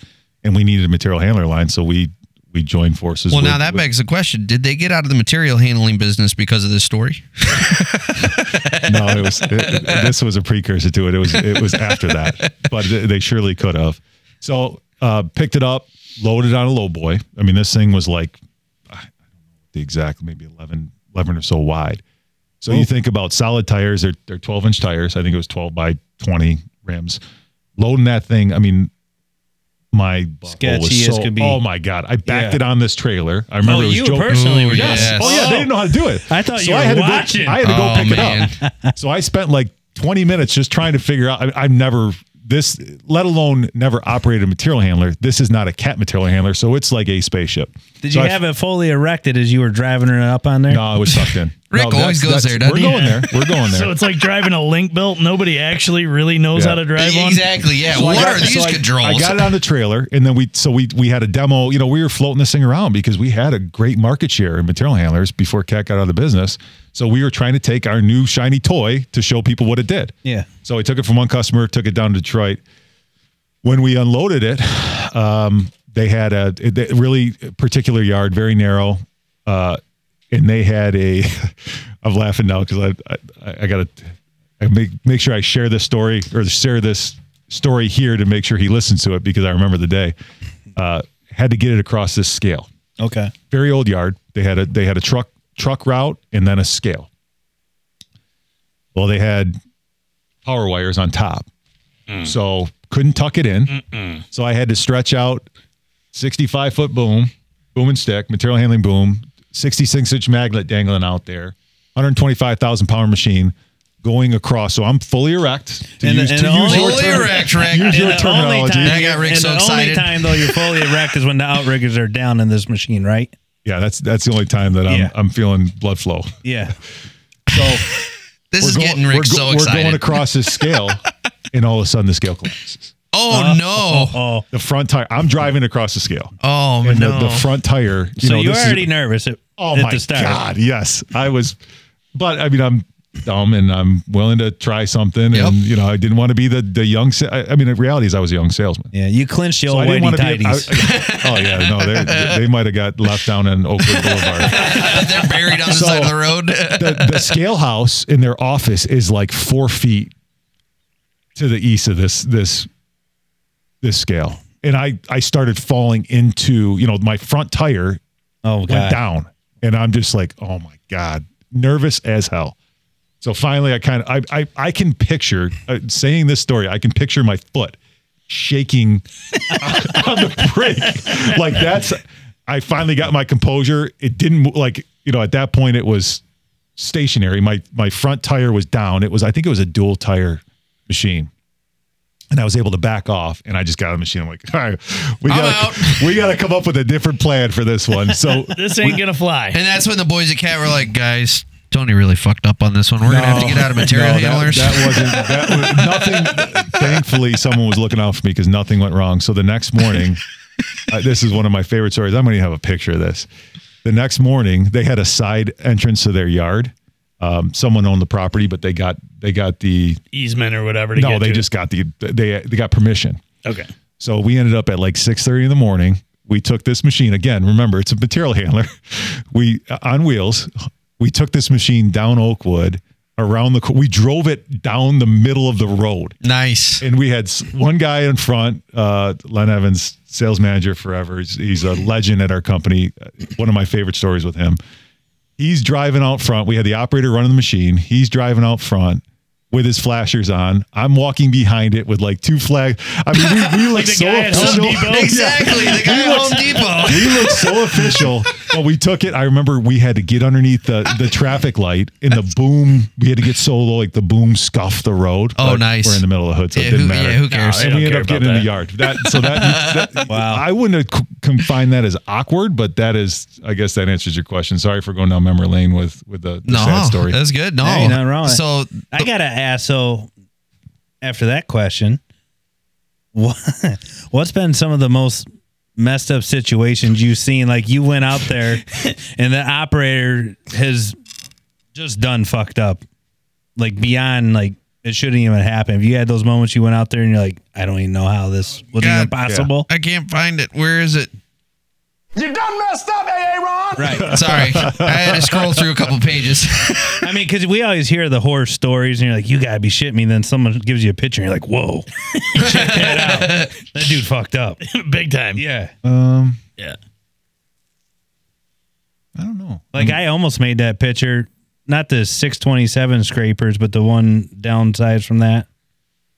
The uh, 627 is the single engine. 615? 657 is Elevated the scraper? yeah the Oh, so 650, it was a 627. 627 single engine. They didn't tell me that the brakes didn't work, Whoops! Well, and you, we were pulling a pile down, and Drop they the would bowl, just. baby. yeah, you right got, off you the got an side. e-brake. You just dropped the It bowl. was like it was That's like the second day on a scraper. and The one that I was running yesterday worked just fine. I got into the foreman scraper the next day, and we're ripping topsoil. So we're just behind over the side, cutting a hill, and I'm like running full tilt up to it, and I get right to the end, and I'm there's no fucking brake. Whoop. And you know they forget to tell you drop the bowl instantly. Yeah. It was a And then you start to panic, Yeah. and yeah, yeah. I almost made that because I thought I zigged and the thing zagged as the bowl went down, and we made a hard left. And As We long as your nose is out in bottom. front, as long as your nose is out in front, you ain't gonna tip. no, no, the front right tire was bulldozing on its way down. Yeah, we made her good. though. You're good. I didn't get a picture of it though. So, so I do have to, I have to, I have to tell my awkward sales story because this is the, I still, there are nights where I will wake up at two o'clock in the morning and and just utter embarrassment still. So I went to see that, and it was a it was a drainage contractor that does does drain tile for farmers, and um, I was the only salesman in our company that had operating experience. And my operating experience, I came from the white collar world. My background is I started in banking, came from the white collar world, moved into this world. I, I I'm very proud of my blue collar heritage and the work that I've put in to get my skill set. So it is a huge source of pride to me that I am a skilled operator. On top of that, I'm the only salesperson in our company that has any operating experience. So, like, double pride there. So, I go out and uh, I'm going to go appraise this backhoe for a guy and try to sell them into a new one. So, I get out there, and um, this is one of those guys that his shop looks like a museum for equipment. Like, we're talking epoxied floors. like the the backhoe is a seven year old unit and has tinted windows and looks like it has never seen the dirt. He Uh, this was a case machine, so he was he would rebush the machine every like three years, two three years, and so this thing was immaculate. His tile plow looked like it had never seen dirt before, and I'm just like, okay, like this is the level we're gonna go at. Okay, like we're good. And so I go in there and I I talk my I say my piece about our equipment, and everything, and I say I'm gonna do I'm gonna do your equipment evaluation. Do you want to take it outside? No, I don't need to take it outside. You know, because I you know when you sell equipment, and you do trade-ins. You you kind of know the hot points that you don't need to go get it in the dirt to test it out. So I'm like, no, I'll just do my equipment evaluation real quick. You guys keep working. They were do- they were detailing the plow, but you know because why not? Put a fresh coat of wax on it. This machine was so freaking tight. It was like running a brand new 580 backhoe. Like I had never been in one like that before that was seven years old.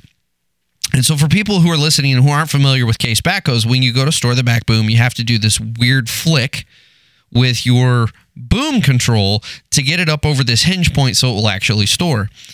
With a older womped out machine, I can um, I've got that down to just I can just very gently set that back. I mean, it's just like chef's kiss good. And so I get my equipment evaluation done on this thing, and I go to set the the boom up, and uh, I've got my front bucket down on the floor, but I have the outriggers down because I don't need them. I'm not doing anything that's going to require outriggers. And so I go to do that stick flick, and it is so freaking tight. I don't make it past the hinge point, and instead, the whole weight of that boom lifts the front end of that machine up, takes that front bucket, and just slams the fuck out of his nice epoxy floor. And I was just like, "Oh God!" And I'm like, "Okay, we're not gonna do that Yeah, again." you didn't have that place. So you didn't. You didn't need the flick. Yeah, so, so like it, I had to treat it like a new machine. So I'm like, okay, we're gonna rev up the RPMs. You know, I'm, we're just gonna drive this baby home. And so I rev up the RPMs, and I go to drive that baby home, and I missed it by a quarter inch on my, just a quarter inch. And so for a second freaking time, at this point, he's got two employees there, so there's three guys sitting there staring at me. I for a second time, slam the fuck out of his nice epoxy floor. And I was just like, oh, okay. I would have told you you had to leave. Oh, dude, I Did you put the deal? I, I put the outriggers down. I stored the boom. I said, you guys have a great day. No follow up call on that one. It was a shocker. but that one's weird. still two o'clock in the morning. I'll wake up and I'm like, fuck, that was awkward. Learning experience. You're lucky they didn't send you back with a bill. Oh man, like I felt where I was so going. bad. Like I have So, never. We were gonna ask ten for the uh for the trade in price, but we want thirty because we need a new floor. Exactly. Yeah. Oh and it god. has to be redone, not just It the was- scuffs. It was so uncomfortable uh, because the other thing, on top of like just the fact that you just slam the fuck out of his floor, I look like I've never ran a machine before at that point. Like at that, I just look like I had never been in a backhoe. And I'm just like, I can't explain my way out of this one. I can't. I there's nothing I can say. I have to do my walk of shame out of this building, and I just have to move on with my life. And we're five years past the point. I still haven't I moved on with my life. There's a certain amount of humility man. that comes with the job. Oh, 100 percent. I'm just glad the industry is starting to slowly fade backhoes out. Oh yeah, Yeah. I like hate my backhoes. backhoe. I don't know what you're talking about. Oh, it's a backhoes Swiss are Army knife. It terrible. doesn't do anything That's right. good. Yes. It's not good at nothing, but it's there. I Yes. It still think doesn't I want to buy a anything good. backhoe when I retire. Oh, Yeah, why not? there's Yeah. Great. so many. you can do there's- everything with them. Push snow with it. You know, Yeah. dig a little flower pond. Yeah. Uh, yeah, I, you know, if you want to just so around, handy around Yeah. our shop though. Like Yeah. Joe's is like, oh, I'll, I'll I'll grab that rock. I'll go get the backhoe. Sure. And it's like, oh, perfect. Jack of it's like a Swiss Army knife. It is. is, that's yeah. the only way I can explain it's- it. it's- It's a Swiss Army knife. It's track machines and mini excavators have, yeah. one hundred percent. I always. I always have say, made it a, a dinosaur. but- yeah, the, The, only thing is. that I found a backhoe to be super efficient for To carry my tools down the road so the laborers don't have to. is to carry concrete pipe. They work pretty good for carrying concrete pipe. yeah, it's it, you know the backhoe is the epitome of the jack of all trades. It's it's jack of all trades, master of none. It does everything okay, but boy, you could do it a lot faster with two machines that are specialized in it, and and it's just it's. I- I'll tell you It's what becoming vintage. I, I'll tell It you what, burned me It on the is. backhoe is is when I wor- worked at Dan's Excavating one year. I spent an entire effing summer, bouncing around. It was when we redid this stretch of 23, bouncing around 11 miles of 23 on a freaking 420, just beating the piss out of my back. No, just do- I was on I was on erosion control. And so I was from one end of the job to the other. I had two laborers working with me, and our whole mm-hmm. job was going around doing all the little check dams and doing all the riprap, and you got to replace the fabric. And as soon as you fucking finish, rainstorm comes through, washes it all out. Now we got to start all over again. And the whole time I'm bouncing my because backhoes are the bounciest freaking machine. Yeah. I'm bouncing my ass up and down this 11 mile job site from one to the other all summer long. And I'm that was the summer. Up until that point, I didn't have any, I didn't have a prejudice against backhoes. I loved all Yeah. equipment equally. No, after that one, fuck backhoes. I hate backhoes. The other thing I like about a backhoe is if I got a job right down the road, I can just drive you can road it 100%. No, that's- yeah, that's that is what- nice. I, I don't even need a I've CDL tracked- driver. I've tracked skids and mini excavators right down the road. yeah, but you didn't drive one from here to Brighton. That's true. Yeah. I mean, we, I have drove. done a couple hour trip. Yeah. 20, 24 miles an hour. Yeah, You're fine. Yeah. yeah. I mean, I drove a backhoe from Wixom to Plymouth. that was a ways I threw a track off downtown Rochester once. in the road. Yeah, right downtown. Ooh. Nice. The Belts Blue Park. Oh, no. it was a good time. That's uncomfortable. So, where do you guys go from here, Tony? Obviously, we're talking about the new challenges that we're all facing with society and with basically the way the world's changing constantly. It seems like every day with social media and the news and the issues at hand. How do you guys keep pressing forward to push what you guys believe is, you know, one of the top notch equipment out there? How do you guys keep setting the bar for Michigan Cat? How do you keep going? This is where we were, but we want to be better than we were last year. How do you guys keep pushing that bar? Well, it's two sided.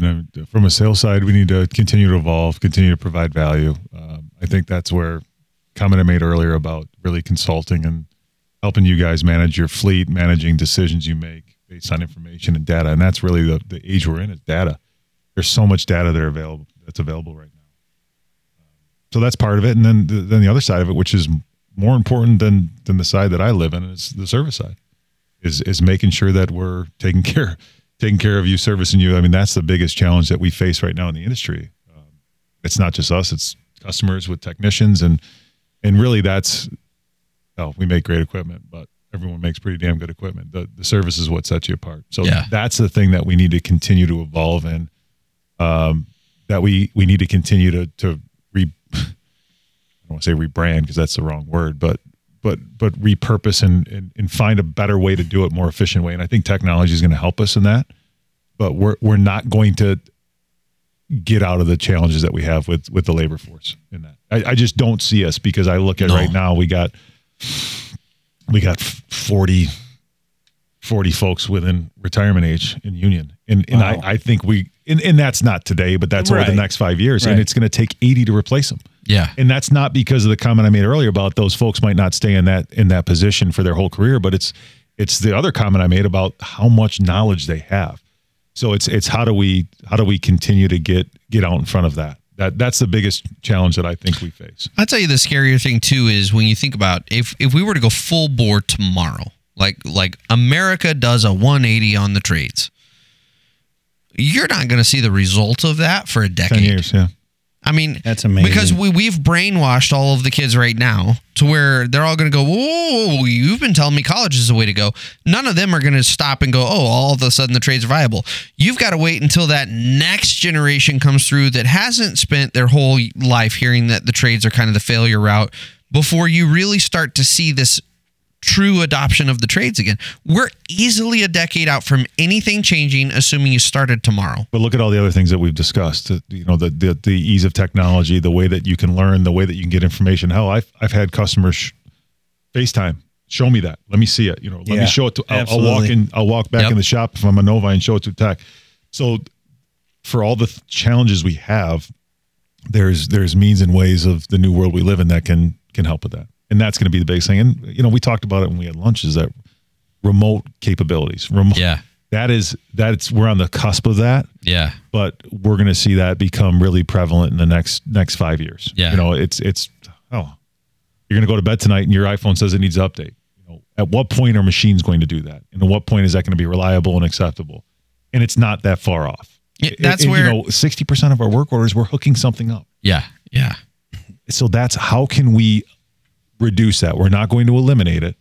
How can we reduce that? How can we flash over the airwaves? How can we tell you, Rick, don't touch your damn controls for the next 10 minutes. Have a sandwich, take a nap. This thing, you cannot touch it, but that's what we're coming into. Right. And it's here. Yeah, I mean, I can tell you right now, it's here. We're just not comfortable with it yet. Right. To say that, hey, we're going to remote flash your machine over the airwaves and you can't touch it because we're afraid of the risk that comes with if it's interrupted. You know, it's not your iPhone where you just take it to the Apple store. Right. So that though all those things in little bits and pieces of that is going to help us get through it. Yeah, I, that's that's the you know, and, and I, I don't want to put it on my teammates in product support. No. They've done a incredible job over the last couple of years. But that's that's really going to be the you know that's the the chase that we're having. yeah, um, That that that's my biggest concern. yeah. It. I, I do think that that technology, w- whether it's machine control, whether it's autonomy, whether it's remote, that's what's going to get us through this this gap where we just we don't have people.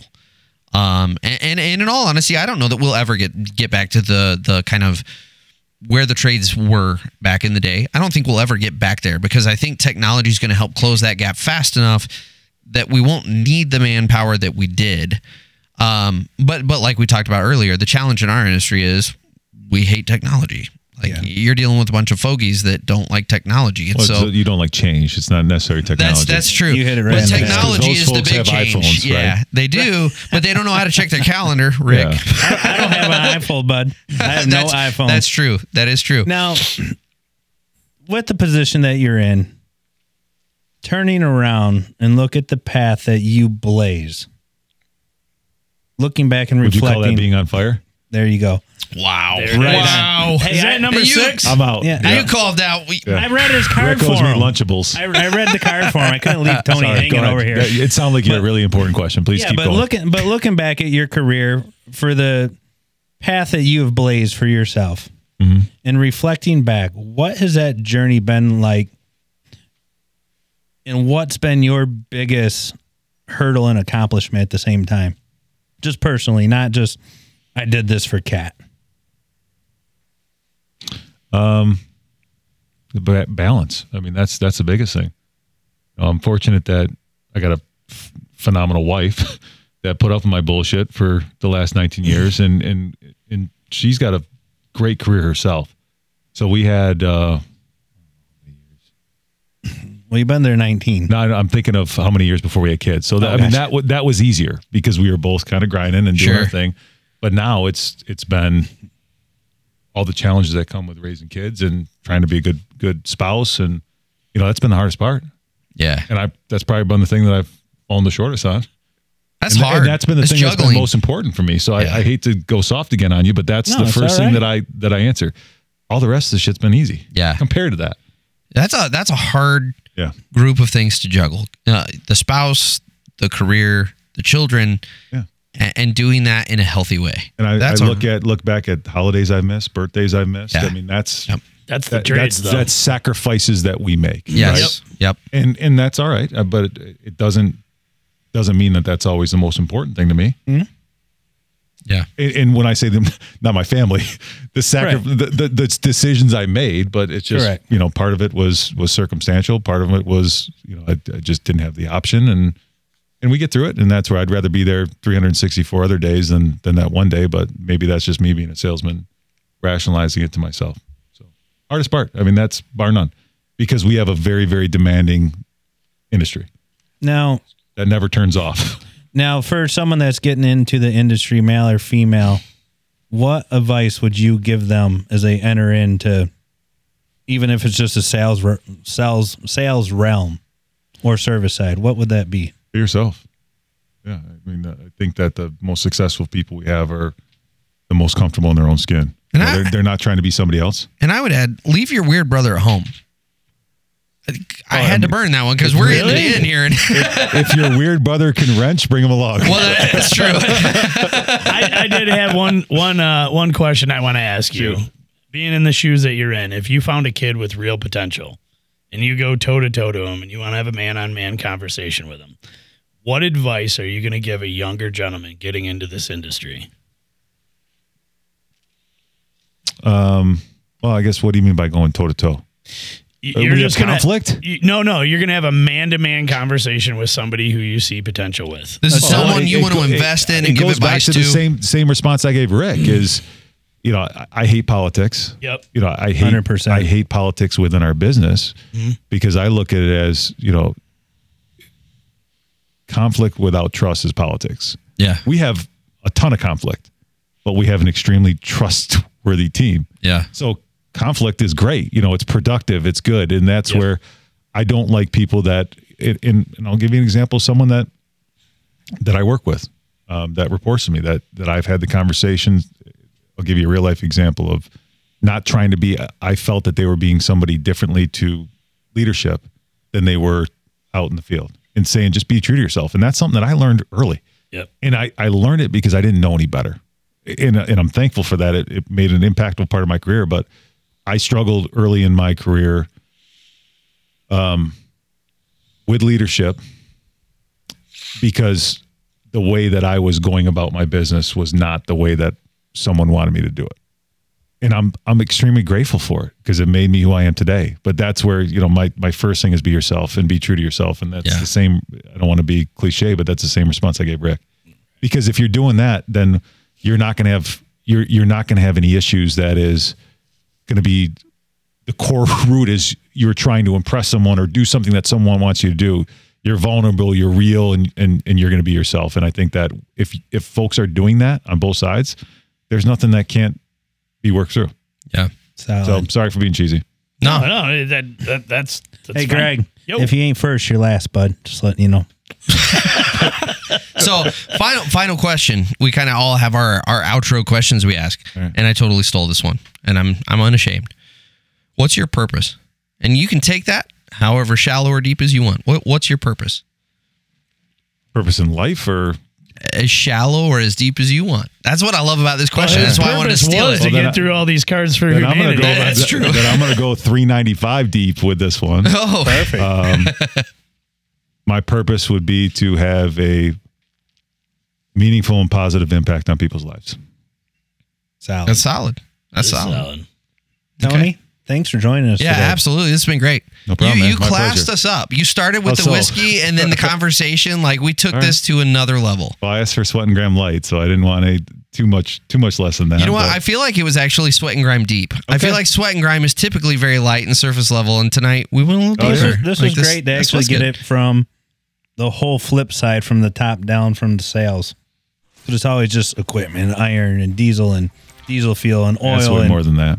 you know, Yeah. but a lot of the conversations and then you hear the stories, but to hear your perspective and how you stepped into the role to where you're at today was a good listen for No, everybody. appreciate it. Had a great time. Yeah, that's it's been fun. So uh, Thanks for listening. thanks for listening as always. And I will say this definitively: Sweat and Grime, the YouTube channel with the videos, is 100% going to beat the website. So don't even look for the website yet, guys. Forget I said the website until the website's here. But definitively go to YouTube and search Sweat and Grime because we have a YouTube channel. And here within the next two weeks, we're going live. So we will see you on the YouTubes, and we'll catch you next week on Sweat and Grime. Peace. See ya.